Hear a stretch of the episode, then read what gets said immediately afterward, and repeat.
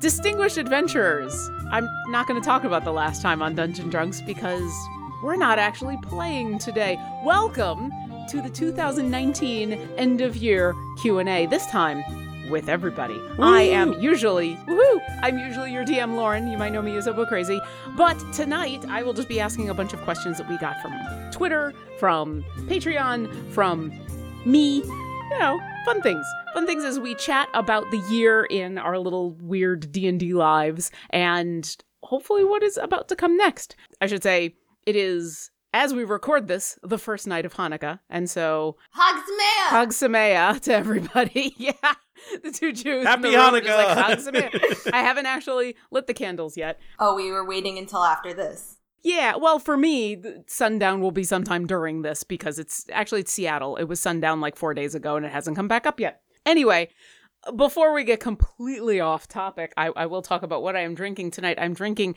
a, a local beverage. I have some Woodinville bourbon in this lovely bottle, which I, I will take pictures of, which we literally tried because it was on sale and it was local. And we are like, oh, we're going to pick up some Bulleit. And then, oh, all right, we'll pick up some Bulleit, but we'll try this later. And then everybody that we talked to was like, this is really good. And it, they are right. It is very good. So I am happy. And I'm not going to be introducing you by your character names, which means I get to say a lot of J's right now. Jack, what are you drinking? Good people of Faerun. Jack's choice this evening is a little obscure beverage that I don't think anyone's ever heard of. It is called White Claw Hard Seltzer. Nice. Jesus. Oh, this is gonna be great here in a second. Is that a is that a local brew? I, I don't know if they're local or not. I want to say they're they're U.S. based. Um, I I want Fuck. you to support this Fuck. small independent brand, and uh, it's mango flavored. And I'm gonna do a live tasting right here to see uh, Oh what, all, God, what the fuss is about. God damn it, Jack, you basic. You're the Prepare for bitch I flavorlessness. It's the most beautiful. While you're drinking that, while you're tasting that, I'm going to say I actually have had not heard of White Claw until incredibly recently when I ran a one shot for some friends, including my husband, and he played a barbarian named White Claw. and I thought That for a moment, Luke I'm is a like, treasure. He must be well, I'm like, protected. are- is this like a what are you huh? And I'm like, is this a thing? And he went, it's a drink, and I had to go look it up. So, so Jack, It's decidedly okay. It's it, it, it it's inoffensive in that it has no flavor that which could offend. It's just you drink it and there's like a little there's mango hiding in there somewhere. You can kind of taste it a little bit, but it's not. I don't hate it. It's just sort of there. And if it's the only thing that's there, I guess I'll drink it. But I don't think I'm gonna seek it out anymore. It's basically sparkling water with a little bit of booze, and Hmm. that's fine. and that's fine. And if you it's, see me- it's fine. glancing occasionally to the left is because the Eagles are playing the Cowboys right now. I get to find out whether the game of football can actually be played with zero wide receivers. I'm hoping it can be because screw Dallas. What are the uh, respective records right now? Oh, they're seven and seven. They're both both teams are seven and 7 They're basically fighting to see who gets to lose to the Vikings at home in the first round. I of was really hoping that one of the teams would make it into the playoffs With a at losing six record? and ten. Yes, but oh well. Washington though had the only shot. Like if there was like a four way tie, there was some sort of crazy math where the Washington team, whose team name shall not be named, Nope. could have gotten in. Oh, oh, you mean that? I thought That here one. I am in Seattle, and I thought you were talking about us. 'cause, No, no, no. uh, No, the because you guys are Seattle- Seattle, not Washington. Yeah. Yeah, yeah, yeah. As far as I know, Seattle does not have any racist team names. I, I don't, don't know, think those so. Sounders.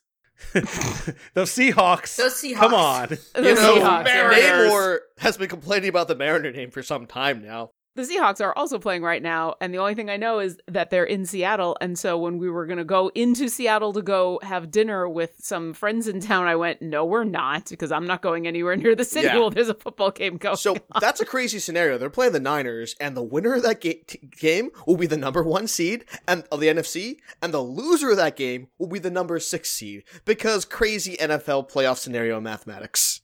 That's that's good to know that the Seahawks are doing okay enough. All right, well let's let's move on. Jonathan, what are you drinking? Hey, this is Jonathan, and normally I play Jonathan the Mad Mus- Muscular. I I'm already had a bit to drink, and Jack, there's a reason why I wanted to go right after you because one of my drinks tonight is a truly hard seltzer.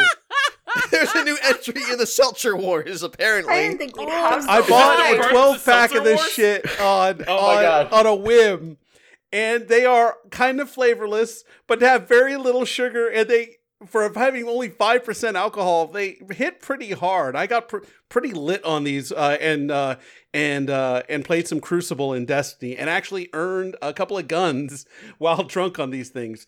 I'm really surprised because usually, like, I totally get cider or wine not needing a lot in order to feel effects from the alcohol because of the sugar. But if that's low sugar, what the hell? I don't know, I don't but get it's it. it's it's like got two grams of sugar uh, in this whole thing, or one gram. Sorry, no, two because it anyway.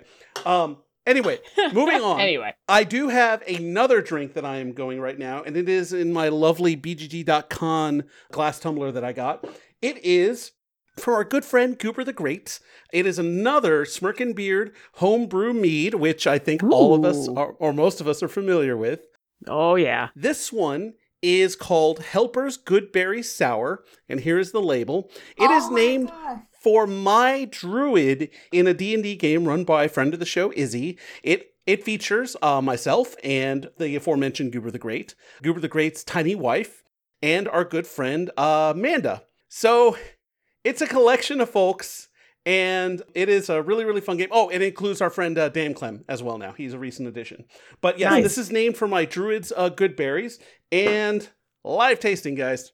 It is definitely sour. It's got a hint of carbonation. I like it.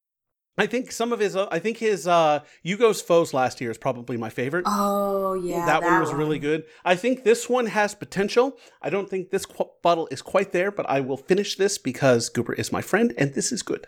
yeah. And a lot of the stuff, like when I sat down at, at that uh, meetup at RTX, and he's like, "Here's like a dozen different meads." It was a ridiculous amount of mead, A meet and it up. wasn't A I got meetup. meated up. I totally meated at that meetup. It wasn't that any of them were bad. It was my personal taste preferences had some better than others, but all of them were really good. So yeah, I, that totally makes sense to me. Jules, what are you drinking? Uh, so tonight, uh, Sorry, I'm going around on my screen, and Oh, John, gonna you have to say. be last. I saw you. Is there more seltzer?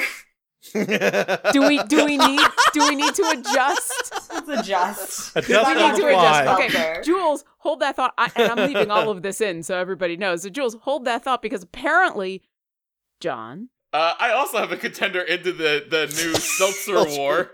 Uh, so uh, I got some flavored seltzer water here. I got uh, bubbly sparkling water, uh, and it is blackberry fa- flavored. Uh, my wife and I did a Costco run and found a new brand. And the little tab, I don't know if you can see it there. It says "Hi you." Aw. Aw. Okay, that's kind of adorable. Uh, each flavor has a different little saying on the tab. Yes, Jules, I will take a picture. of, the tab, of the tab specifically. Please. Yeah, that is that is kind of adorable. And blackberry is really good. So Mhm. I I am a fan. I'll put a little dragon pin on it too, so it's D and D related. So we've whiskeyed, we've seltzered. Jules, what are you drinking? I had to remove it from the koozie. Uh, I am the Whitewater Brewing Company Whistling Paddler. It's an English style ale, and it's really, really good. And Whitewater Brewing is from the Ottawa Valley here in Ontario. And I like it because the Whistling Paddler is clearly naked. Yes. Oh my. Put that, That is a the burlesque paywall. shot if I've ever seen one. With one. some burlesque beer. Is that But a it- come hither whistle? It's a um, I'm naked in the wilderness whistle. so fun fact, when we were scheduling this, I wrote in my calendar is 3 p.m. Eastern.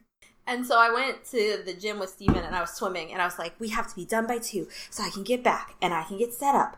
But for reals, um, I was on the kickboard and I was like sitting there and this thought popped in my head. I was like, I bet they mean 3 p.m. Pacific. Listen, as much as we've been doing this for a very long time, it it's still we it's yeah we have to Oh. like right. It's it, there's always going to be problems.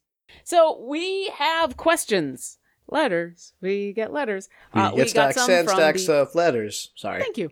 We have no, never be sorry. I I always enjoy that. We have some questions from the Twitters. We we have some that came in from Patreon, which I think I might have asked a couple of you at our when we were at PAX Unplugged, and not only can I not remember, but now we get to ask it of everybody. And I have a question for all of you. So first, let us start with the Twitters. Al the Bard at Al the Bard wants to know this has probably been asked, and I've been binging Brooklyn Nine-Nine. But if you could pick any cast member to play with, who would they be and what class would they play? This doesn't have to be just Brooklyn Nine-Nine. It can be anyone wrestler, actor, famous animal, blah, blah, blah. But does anybody have a Brooklyn Nine-Nine person? They would, everybody, holy shit. Okay, John, go first. Terry Crews, Scary Terry the Paladin. Mm. Didn't he play already? Didn't he do one of those, like, didn't he do the World of Warcraft one with Mercer? Uh, I don't know. I I don't know. Well, I'm gonna, I'm gonna I would want to play while with you- Terry Crews because he's charismatic, charismatic, charming, and strong as hell. Hmm. Those are all good reasons. Jules, how about you? I saw you raising your hand. I was I was thinking character, and so I I want to play with Rosa. Rosa Ah, yeah. Yeah. Rosa, I think, would weirdly take to it. Like, She'd be very good at it. I've only Yeah. had this goblin for five minutes, and anything, anything bad happens, I'll kill everybody in this room, and then myself. I yeah, I feel like she would definitely be either like a fighter, like a monk, or a rogue. She, She'd I be see. like, I can Hmm. kill you with my bare hand. yeah. Like, or yeah, ro- no, that'd monk be- rogue multiclass. yeah. Yeah, that would work very well. Also, yes, I have confirmed Terry Crews did do a game of Celebra D&D with Ah, Marisha okay. Ray, Ashley Burch, Troy Baker, Taliesin Jaffe, Jessica Chobot, and created by Matt Mercer. Okay, I'm gonna have to go watch that because that's Yep. probably amazing. I do remember seeing bits of it. I don't think I've seen the whole thing yet. Um, and it was a it was a World of Warcraft themed one, so definitely go check that out. But yeah, going on, uh, Jonathan, you you had a suggestion? Well, my other two were taken, but I think that on the on more of the scale that I like to play D and D, you know, the the number crunchy and the little munchkiny and sort of uh, uh min maxer, I think the ultimate min maxer would be Santiago. I think Mm. she would Oh, yeah. be she would dive into the rules and come into a game with a character that has no RP value at all, but can do like 20 damage and attack at first level, just because she was able to puzzle out how to do it. And like uh, in that environment, I think that would be getting like getting pure big brained, uh, neurotic uh, Santiago in that in that environment would be great. I think that'd be awesome. I'm I'm s- I'm very here for that. I also I also think uh, Captain Holt would make a great paladin. Yes. Hmm. trying to rem- imagine like Captain Holt as a bard.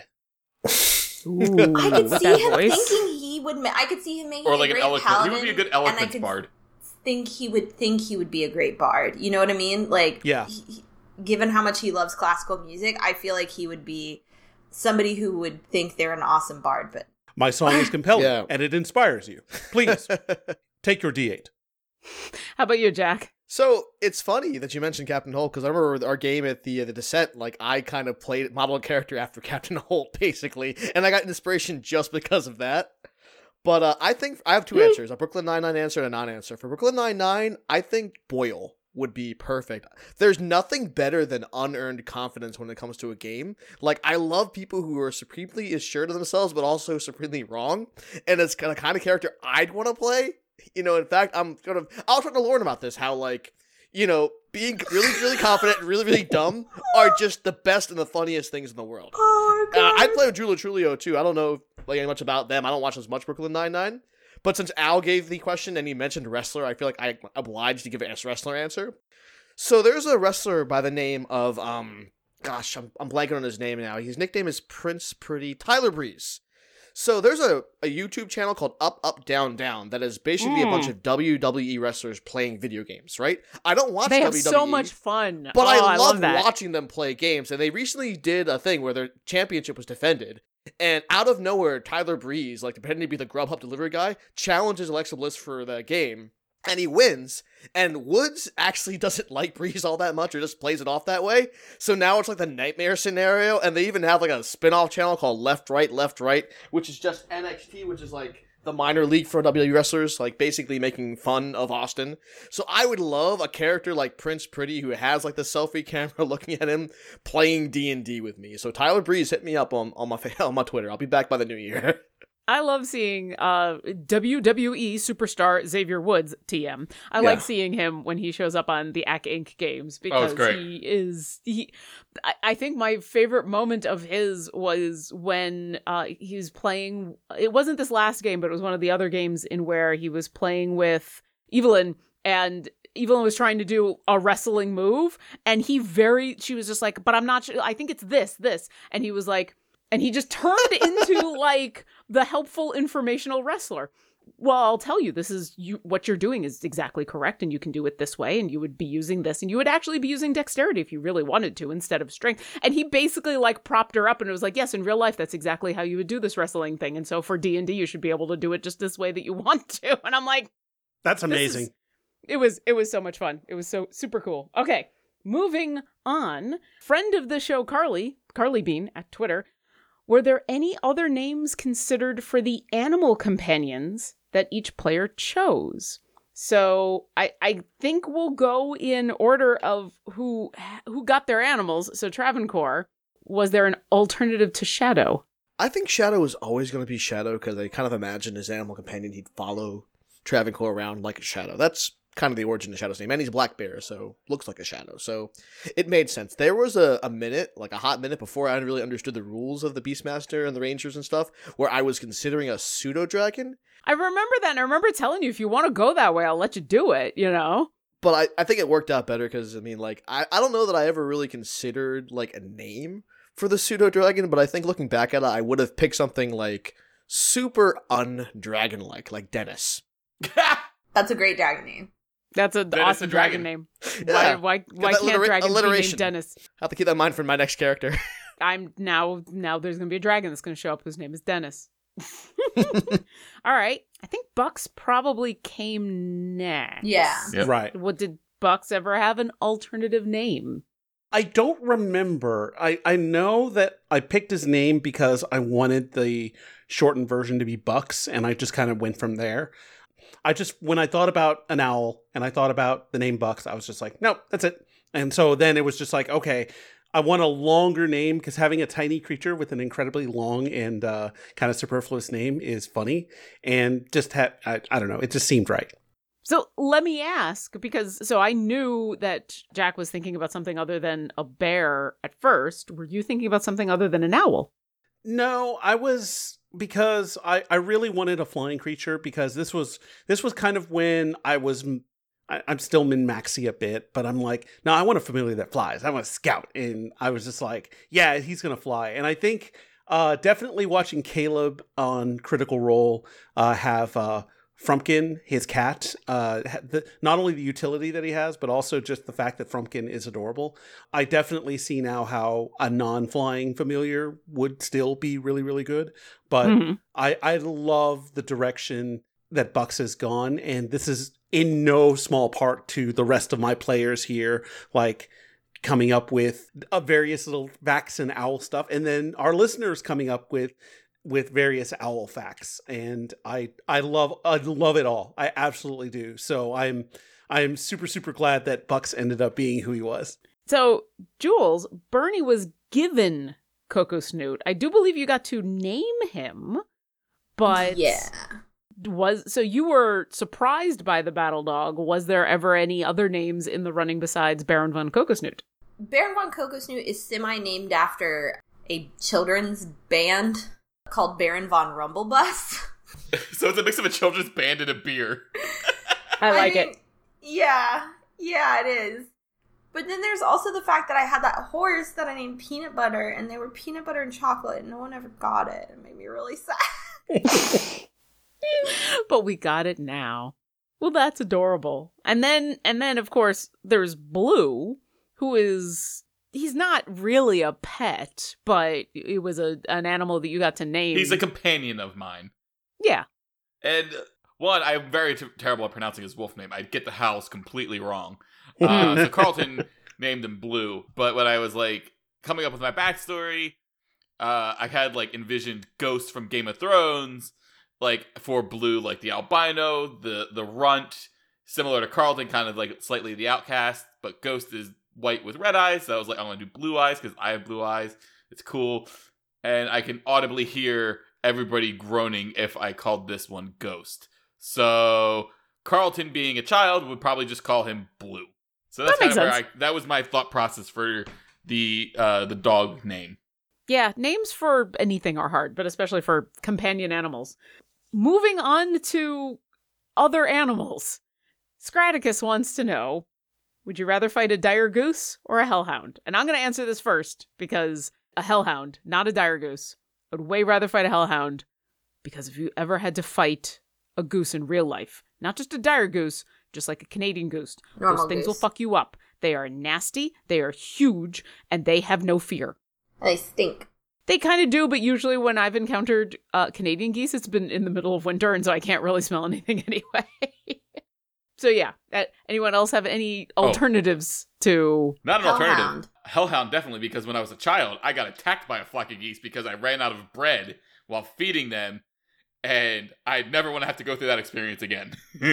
Geese are nasty. There's there's a reason why dire goose, just like the, all geese are dire geese. Having recently RP'd as a as a goose in an untitled goose game, uh, yeah, I love that I game would so much. It's so definitely good. take the Hellhound Mess with the ge- honk, you get geese the are bonk. g- Honk. honk and they are diabolical and and evil. I know. I've been in its head. So, going thinking with the exact same thing that geese are badasses and they are not to be trifled with. I actually have to answer geese because I feel a responsibility to humanity to combat this evil. And it, you don't make the choice that's necessarily best for you. Oh. You make the choice that will leave the world better, or as Frozen 2 might say, the next best. You do the next best thing, or the next good the thing. needs of the many outweigh the needs Yeah. of the few. I will say, as much as I don't want to have to battle geese because of all the reasons listed, uh, there would be, no matter how evil a hellhound is, that moment in where they do the puppy dog "Arr!" as soon as you hurt them. There would be a moment in where I would feel bad, even if they are a hellhound trying to drag me to Avernus. I've used that so many times against my players. I love it. yeah. Yeah. I mean, I feel like if you're in Faerun and you attack a guy, dire geese, that's like free drinks for the rest of your life if you win, right? I feel like if if if I rolled good enough, you would let me make friends with the hell. It would depend on the situation and it would depend on the hellhound, I will say. And that has less to do with it being a hellhound and more with it being an ad- like my opinion on becoming friends and or companions with adult animals or wild animals is that you can gain a little bit of trust but one or two rolls and they're not suddenly your pets pets i mean Uh, we have to remember i know bernie was going through some shit when travancore was trying to get be friends with shadow but shadow despite being a ranger's beast companion it took him a while and he was a young black bear so he had to make some rolls and he had to gain his trust and everything. I'm not saying no i'm just saying it, it wouldn't be one one animal handling check and suddenly you have a a also you don't really want to be riding around on a hellhound. Bernie is not immune to fire. We can work something out. I'm not saying no i'm just i'm just warning you Just not saying yes. we'll we'll stick we'll stick with Bernie for a moment because uh, Daniel had a question for you. Uh, they asked maybe I missed it or forgot, but whatever happened to Bernie's lemon tree? It was the catalyst that sent them to the Feywild, but I don't remember what happened to it after they got back and went on the next story arc. Bernie, where's your lemon tree? Uh, the lemon tree is currently growing in the pocket dimension, and we haven't been there in a minute, actually. Couple days. But we do know the Modrons are really good at gardening from my vegetable garden. I'm, we're gonna That's come true. back and find the lemon tree growing out the house. Like, It's- yeah, it's like the house is now a tree house. yeah, I can see hmm. that. I I'm fully prepared. I've been prepared for that for a while. It's like it's like three days in our time, but it's also one of those things where like, I mean, clearly we don't always get to record like as often, so we'll talk about things taking a month when they really took a couple hours. But you Yeah. know, it has been like a while since we in human being time have been in the pocket house. And you do you have figured out that time works the same way. You don't it you know, if you spend 8 hours in the pocket house, it's 8 hours in the material plane and vice versa. So that at least helps a little bit with the the mathing, but yeah, it's it's been a little while. The last couple times y'all have been in the pocket house, it's been a quick in and out in frantic style and it's been fun. But yeah, we'll we'll be back for that lemon tree. Finally, al- although I think Jonathan said that he had a couple questions from uh, another friend of the show, but our, our final question that came on in is from friend of the show, Nick G, who wants to know Have you ever thought of doing a Call of Cthulhu one shot? My answer is no, because I s- kind of not really a horror person, but I'd play in it, sure. I love Call of Cthulhu.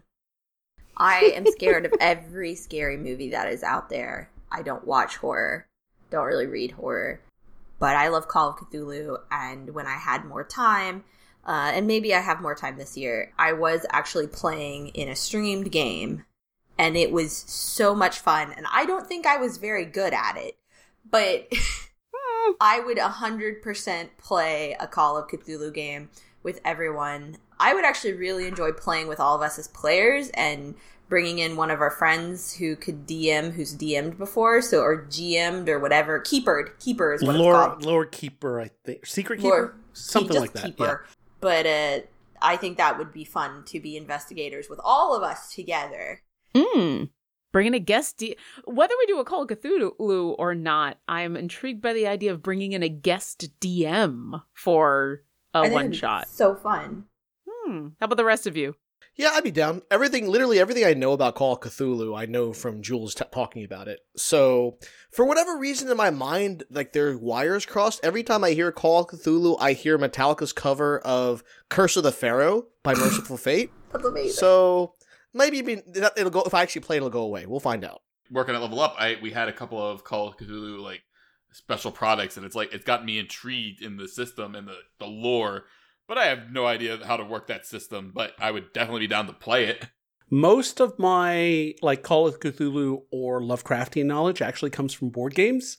Uh, things like Arkham Horror or Elder Sign or the Cthulhu Wars, which if you've been to PAX South or or PAX Unplugged and you've seen a giant board game with giant miniatures that are mostly tentacles and monsters, that's Call of Cthulhu. It's fucking nuts. It's amazing. But I I actually did watch the uh, Critical Role one shot where uh, Taliesin was the keeper, and that was that was really good. That was really fucking scary, and it was Call of Cthulhu, but they used a different kind of scary monster that I wasn't experienced or I wasn't expecting, and it worked out really well. So I'm also curious. I would you you have my tentacle.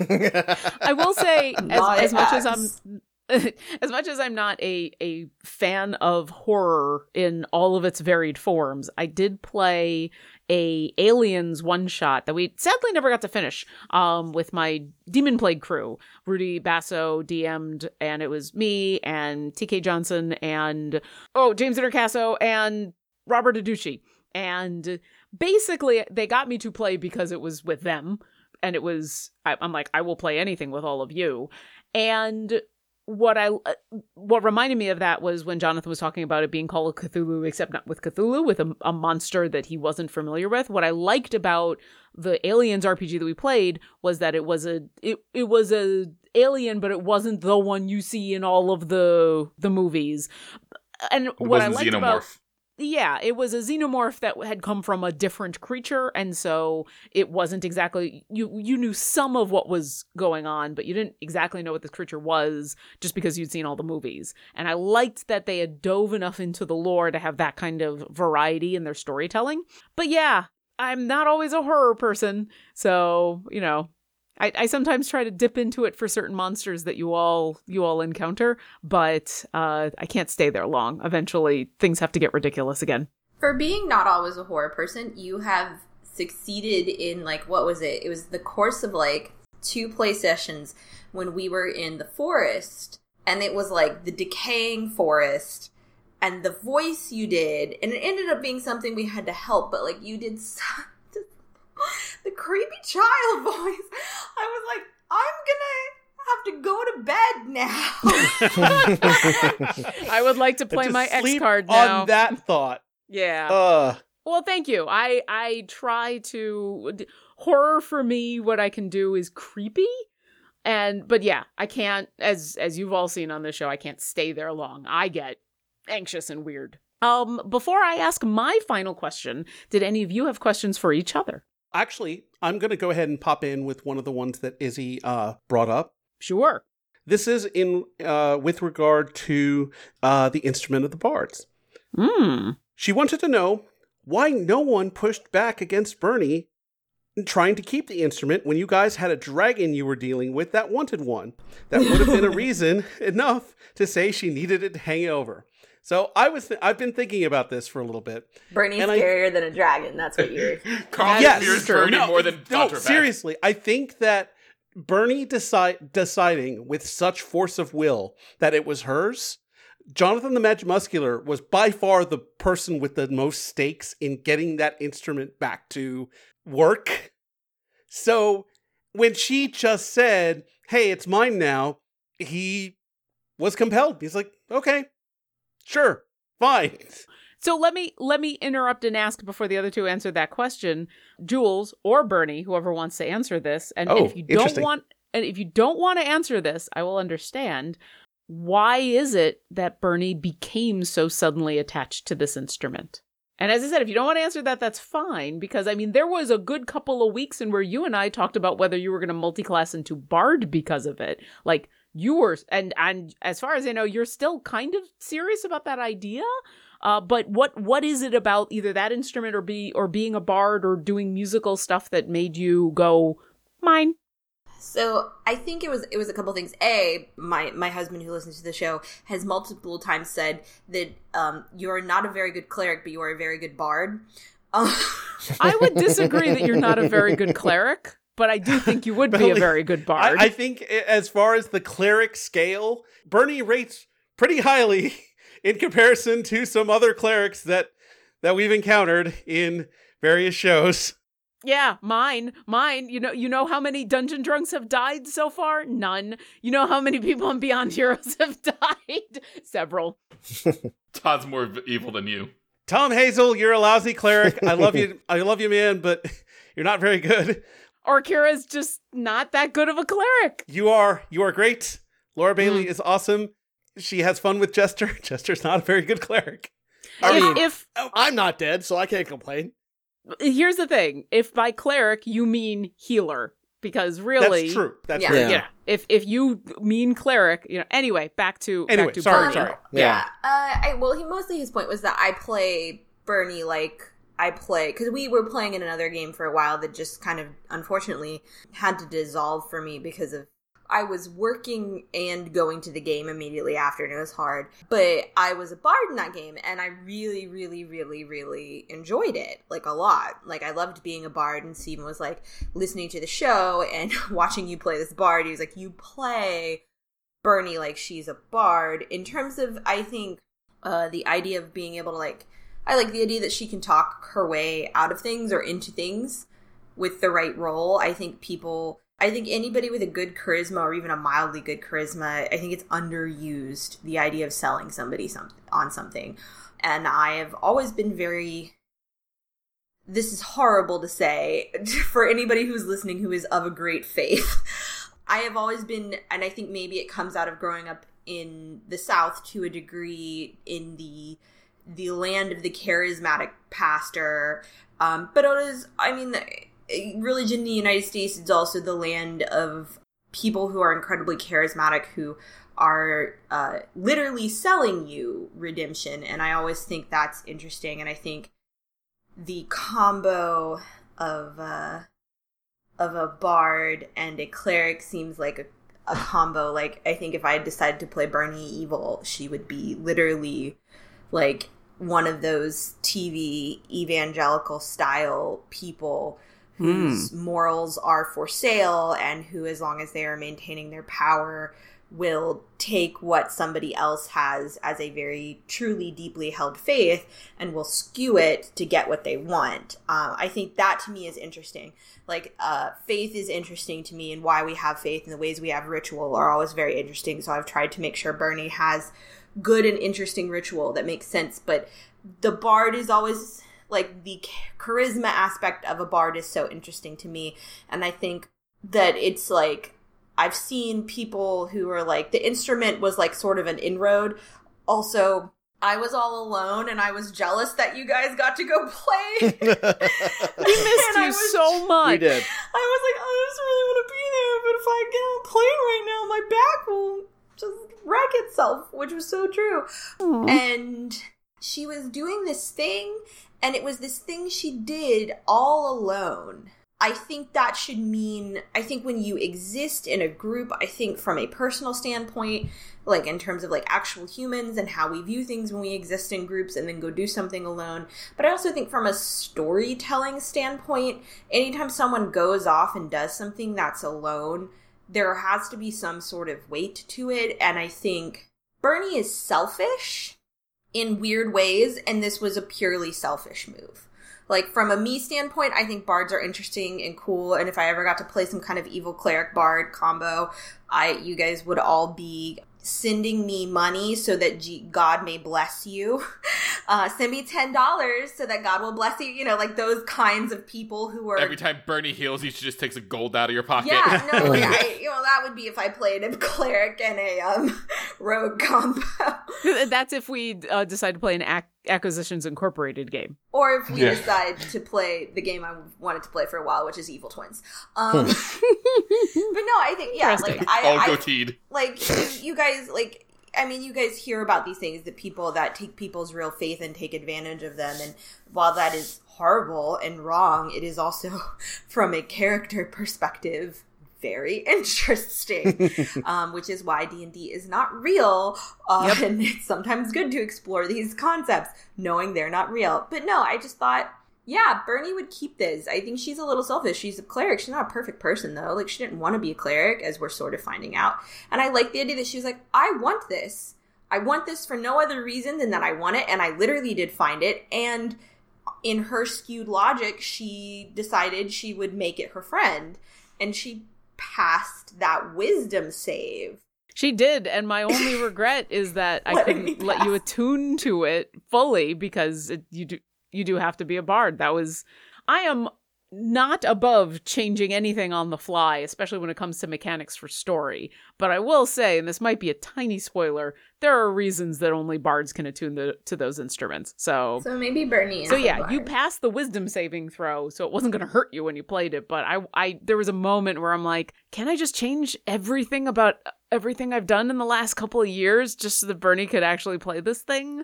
Oh, but I think it'll be more interesting, especially if you do decide to go bard. Soria will be waiting.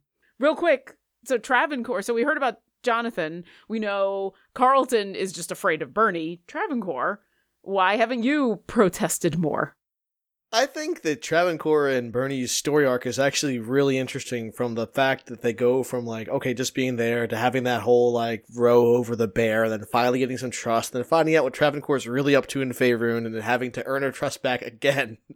Travancore is just gonna trip. He has a lot of trepidation about doing anything to cross Bernie at this point. He trusts her a lot. And he sort of sees her as kind of a moral compass and sort of like the first person actually questioning all the stuff that you know you get all this baggage and grow up in a certain culture or civilization. You just sort of take things for granted like just without questioning them until you run into somebody who forces you to ask questions. So when it comes to like this instrument it's just like all right i mean part of it's travancore like pick and choosing his battles not wanting to get on bernie's bad side again.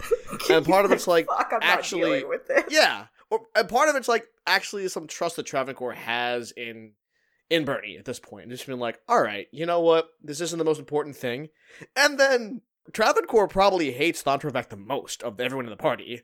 So screw Thontravac is also a motivating factor there. It's like if this makes him a little pissed off, even if it causes us trouble, it's like it's one of those choices a character makes that even if it's not the best thing for the party, it's not the most expedient way to victory. It's very much true for for the character. And Travancore is motivated in part by spite of his enemies. So thumbing his eye at Thunderfact by already having it is something which like, all right, I'm good with that. I like All right, that. Jonathan, one more, and then I've got I've got one last question for all of you before we gotta go. I was actually so this isn't more, um, as much a question from Izzy as a comment, and since we were just talking about Thuntorvac, this is actually the time for it. Actually kind of have a question with regard to Thuntorvac. Basically, you guys instantly made yourselves super shifty in your responses when you could have been mostly truthful, truthful, and maybe taken on less suspicion from him. He had no idea you guys were af- what you guys were after when you called him. And you could have been just honest about why you called him, and it would have sounded better. A wizard being curious about a magic item, that how a magic item works, and testing it is pretty normal. An adventuring group, adventuring is normal. It's been a while, so I don't remember all of the details of the interactions, but it just seemed to me you guys tried to pl- plan out uh, what to say and dance around uh, with more lies, and it just came off more and more suspicious if you had just been honest. That is extremely astute and correct. Correct. if Izzy was in our party, perhaps things would go a little better Yeah. sometimes. That's If- kind of the moral of this. if is Izzy were like, in our "Jesus party, there would be a lot like she and Bernie would be the two going, the fuck are you guys doing? And if like Bernie misses something, then Izzy would get it. If Izzy misses something, then Bernie would get it. It would I be will, I will say, in defense of all of you, that's fine. I'm okay with what happened. yeah, like, and in defense of, like a dragon. these characters and everything that has happened and your reactions to it, it is really easy to sit and watch and listen and be like, why aren't they? You know, like the D&D community is amazing. And as as someone who literally their job is to work with the D&D community, it is a pleasure on a day-to-day basis. The one thing that is a tiny problem in the D&D community is that uh, we all want to backseat game other people's games. And it is super easy when you're listening to a bunch of people play a game to be like why aren't they just being truthful? Why aren't they just being honest? Well you try to just suddenly talk to a blue dragon out of nowhere after a whoopsie.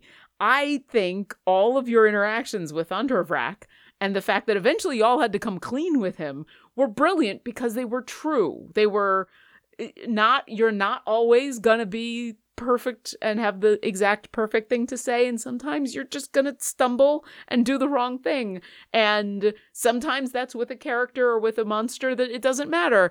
But when you're talking to a really intelligent blue dragon who also may have some tricks up their sleeve that's gonna come and bite you in the ass. And so i think that was way more interesting to have you all be like uh, uh than to suddenly have charismatic suave bard show up as we were ta chatting about before I do recall the solution we came up with was that Bernie told Thontorvac that he got drunk dialed. Is that Yep. right? that was essentially the the beginning yeah I think it is. I mean, I think I agree with your authenticity point in that it's just like when you have something you're hiding, it feels like the biggest thing. hmm like there is literally other than him saying like if you happen to come across one of these things that is sensationally rare and likely you will never cross one again then let me know and us going yeah sure and then the fact i mean like other than that you were like i'm gonna put these in your path but like from a Thontorvac perspective there's no reason for us welcome to to sud- chekhov's uh, Yeah. welcome For- to yeah. chekhov's musical instruments Chekhov's musical interest if you introduce that concept. But it's for like it's this idea of like say you're trying to like say you're trying to hide the fact that you have done something wrong. And i think or you're doing something that somebody's like please let me know if you did this. And you're just like i don't want to go to lunch with you actually. So now i'm gonna pretend like i'm doing you know like I think everything you do when you're trying to hide something, it's like you feel like every action is screaming the thing you're hiding. And mm-hmm. so like Bernie was like, You were drunk and and and we were drunk. and she was like, This is the truth. This is he's drunk and he called you. And she's like, Bye. like yep and, and and then and then you know when you've got a dragon that can scry anyway i have a quick question to end this on before before we have to go and i warned you all that i was going to ask this so i wanted to know and i'm not going to answer this for obvious reasons but i want to know from each of you what is in the coming year Uh, because there's still a little while left in this campaign before we're going to end, you know, assuming that you all don't die. What is one thing that you would like your characters to do, and what is one thing that you would like someone else's character to do or find out about? So, who wants to go first? I'll go first. So, Travancore's whole story has been building towards his family's, you know, history of, of bad deal making and, you know, trying to see what it looks like. And Travancore potentially is at the point where he gets to see what the other side of 2,000 years of, of backroom dealings and, and madness look like. What does his family become? What does his country become? What does he become? And who is he after that obligation is taken care of, does he turn towards the Heralds of Greenest and does he try and help them because they've helped him so much? Does he realize that you know? Does he have to make decisions about what his fast is? Does he go home right away? Does he stay around for a while? Like, there's so many interesting choices ahead for this character who it's like it's hard to see ahead of you when there's a cloud hanging over your head. Uh, so, what does Travancore do when the skies are clear? And I'm interested to see it because I don't know. Because I'm just going to decide in the moment what he would do. Yeah. Who wants to go next? I think Carlton, John the player with Carlton, if you've listened to us from the very beginning, you see that Carlton's not only grown as a barbarian fighter, but also as a person. Like he's become more receptive of what his actions, what the consequences of his actions, what he says, and how it reflects on the people and how it's interpreted. And so I really want to keep growing Carlton as a person, not as a barbarian or if I can I multi-class into person. I think you already did. Oh, I think cool. you all did. I think I think that was your level one. I think everybody started off as a level one person before they became a level one something else. Yeah. And then for the group, I kind of want to just have us keep exploring new areas. Like, let's go to the city of Brass or the Underdark, or like, let's get out of Faerun for a minute. Yeah, because y'all really like going to the Feywild. John, I loved it. John Carlton hated it. John the player fucking loved it. I love planar travel. Jonathan, how about you? Uh, well, to that point, I mean, planar travel is coming. Next level, that's gonna happen. Whether it's a good idea or not, we'll find out. I, I think Jonathan the Magimuscular has been exposed to a lot in both in the world and out of it, and he wants to keep growing his power because it intrigues him.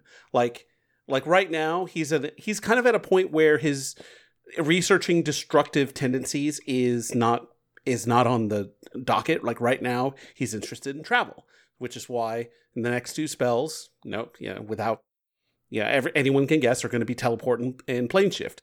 After that, he's going back to destroying things. He really, especially after talking to the Black Staff, he wants to cast Meteor Swarm.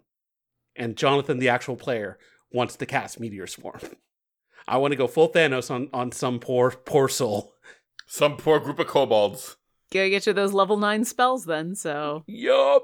we'll work on that. And finally, Bernie? I mean, you're in the middle of some shit right now, so this might be more difficult for you. Yeah, and it, it's I it, I think it is made harder by the fact that I've had time to mull. uh, and I'm just like making decisions about how Bernie feels about things, and mostly I I in my mulling in my mulling time I have become wine with spices. Um, It's not a bad thing.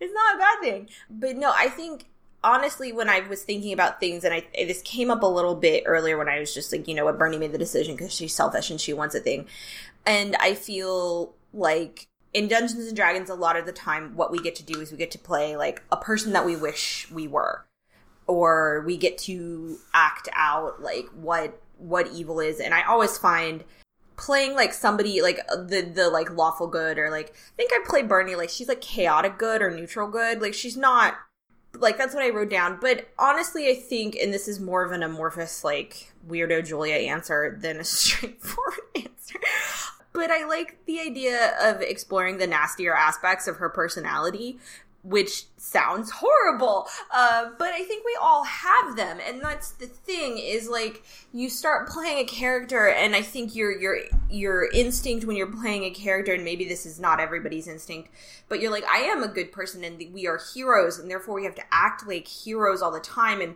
like always make the best choice or the right choice. And the longer i play d&d the there is the more it is apparent the more we say this which is like you're not going to win d&d there's never there's you know there might be the choice that opens the secret door or there might be the thing you probably should have said to that person to get them to do what you wanted or get a piece of information but there is no winning. You don't win d&d maybe your character lives to retire and you go on and play something else but i like the idea of imperfect people who make mistakes and i feel like bernie is the most interesting when she's not the best version of herself which is hard like she didn't handle the travancore thing well and that was a choice and i thought i thought about it and i was like she could be this benevolent person who is just like you're my friend and I trust you implicitly. But I don't think people do that when they're presented with information like that. I don't think that's realistic. And you can play D&D as realistic or as unrealistic as you want. That is the beauty of the game as long as everybody who's playing along with you feels that way. But I think in in any kind of spoiler and I think this was, you know, something we all found out in the last game. Like she's still mad at something that happened let's see, I have her as 42. This happened when she was 16. Now it's a big thing that's ma- she's mad about, and she's a right to be mad about it. But like, people are hurt for long times about things, and I think that is the more interesting story choice. So I think Bernie making it like I'm more interested in having her fuck up a relationship or do something that is. I, I remember my dad said something to me about why they sent me to church when we were little and why they thought that was important. And the most important thing he said is that he said it was important for him, a person who is not a church going faith believer person, was that he wanted my sister and I to be in a community and see what it is like for people who have tenets, who have religious tenets, who have tenets of their faith, who are struggling every single day to live up to these tenets and to understand that people who are a part of any religion are just people. And I think it would be very interesting for Bernie to fail in her tenets of faith. like to be presented with a challenge and not and and maybe not fail because it's like, oh, here's the one Lauren's here here here's the ball Lauren's throwing. I better whiff on purpose, but just like have challenges to her faith and it doesn't work out. She and to not be perfect. That is what I would be more interested in the coming year is options for her to fuck up and she might not fuck up and she might and I, that to me is what's interesting and as someone who does play a character who is trying to be a hero, who is trying to do the right thing and be a good person, and just because that's what you're trying to do doesn't mean that that's actually what happens. And the world is very rarely an easy choice. And sometimes you make the right choice for the wrong reasons, and sometimes you make the wrong choice for the right reasons, and you still burn the world. So, with that all in mind, all I know is that what you Happy said. New Year, everyone! Happy New Year! Please don't burn the world down. I'm gonna burn a world. No, I agree with what you said, which is, uh, is there winning at D and D? No, but there is. It's called we just had a fucking awesome game and had a lot of fun playing with each other, and so we won D and D. Actually, Lauren, I have a question for you. Sure.